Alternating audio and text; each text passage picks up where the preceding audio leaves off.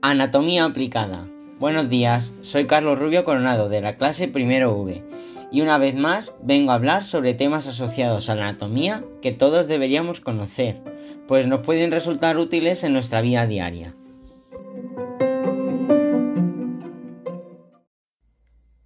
¿Sueles sufrir fuertes dolores en la parte baja de la espalda? Si es así, quédate en este podcast para conocer más sobre el lumbago, una de las patologías que más encontramos en la actualidad.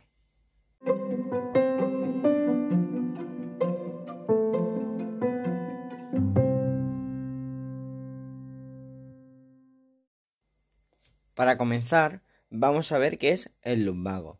El lumbago es la forma coloquial de llamar a la lumbalgia. Es el dolor de la zona baja de la espalda, columna lumbar, situada entre las últimas costillas y la zona glútea, causado por alteraciones de las diferentes estructuras que forman la columna vertebral a ese nivel, como ligamentos, músculos, discos vertebrales y vértebras.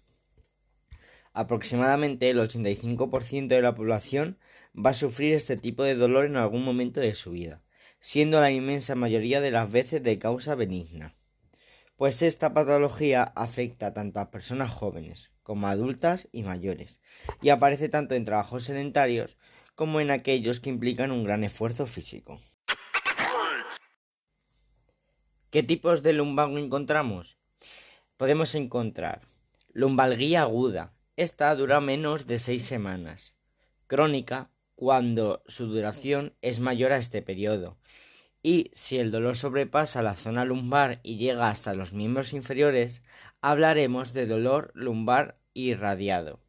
Si el dolor se extiende desde la región lumbar hasta el talón del pie, descendiendo o bien por la parte posterior o la lateral del muslo, lo llamamos lumbociática, o como es conocido simplemente ciática. Su presencia sugiere lesiones de las raíces nerviosas, que salen desde la columna lumbar y llevan la sensibilidad o también podemos decir las órdenes para contraer los músculos a los miembros inferiores a través del, nervio ciático. En cambio, si el dolor no supera la región de la rodilla, no debería hablarse de ciática, y su causa no suele ser la lesión de las raíces nerviosas.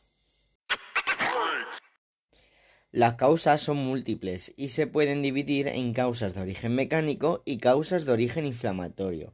Las causas de origen mecánico son, con mucho, las más frecuentes y radican en alteraciones de la mecánica y estática de las estructuras, que dan lugar a la columna lumbar. Por ejemplo, eh, algunas de estas enfermedades son escoliosis, contracturas musculares, problemas degenerativos del disco intervertebral, o fracturas por osteoporosis o traumatismos violentos.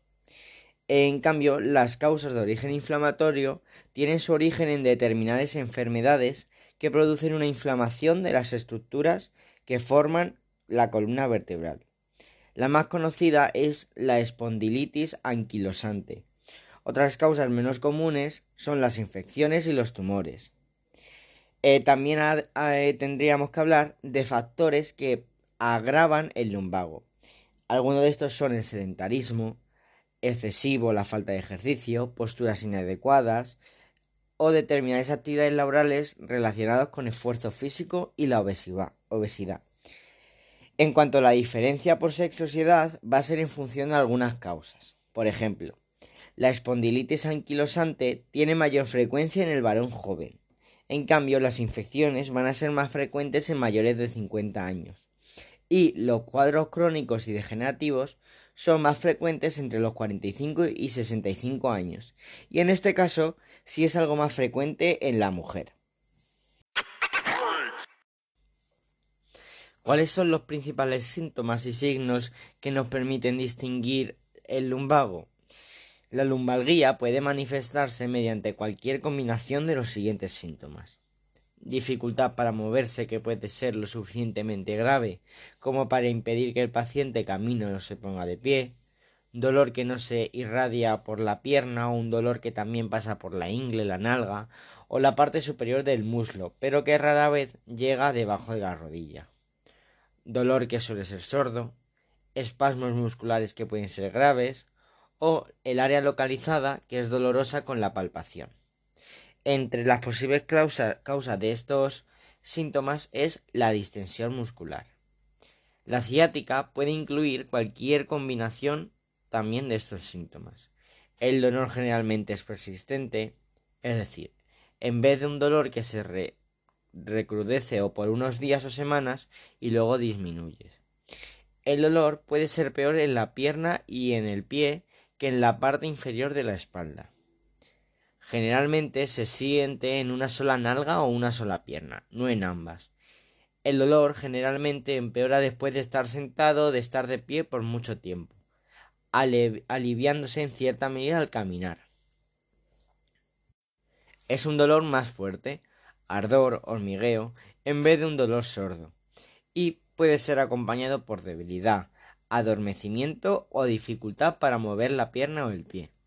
Esto estaría causado, bueno, la causa más frecuente es la hernia discal lumbar. ¿Podemos prevenirnos del lumbago? Para esto es importante seguir una serie de recomendaciones. Estas son aplicar la mecánica corporal al realizar manipulación de cargas, es decir, si queremos eh, coger algo del suelo, no doblarnos desde la cintura, sino doblar las caderas y las rodillas. Mantener en todo momento la espalda recta al sentarse o estando de pie, evitando así malas posturas manteniendo un buen estado físico, es decir, evitando sobre todo la obesidad, eh, llevando a cabo ejercicio de fortalecimiento de los músculos de la espalda, eh, evitando llevar objetos no equilibrados, como puede ser el uso de carteras con mucho peso, em, algo que nos puede parecer raro, pero las sillas blandas y las camas profundas tampoco pueden ser saludables, y los zapatos de tacones deben ser moderados, y no cambiar de altura.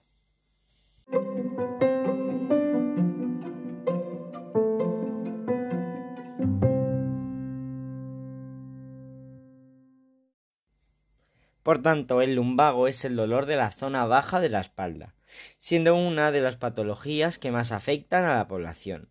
Podemos encontrar varios tipos: aguda, crónica, dolor lumbar irradiado y lumbociática que pueden tener un origen mecánico si se tratan de alteraciones de la mecánica y estática o de origen inflamatorio si hablamos de enfermedades que producen inflamaciones. Además, otros factores como el sedentarismo pueden agradarlo. Entre los principales síntomas que nos permiten reconocer esta enfermedad encontramos la dificultad para moverse y el dolor persistente. Pero por suerte podemos llevar a cabo diferentes actividades para prevenirlo.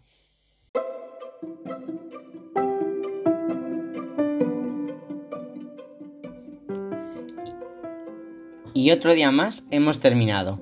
Espero que os haya resultado útil conocer un poco más acerca de este tema. Y os espero a todos los próximos días en mi canal Anatomía Aplicada, para conocer más sobre estos temas relacionados con la anatomía y nuestra vida diaria. Muchas gracias.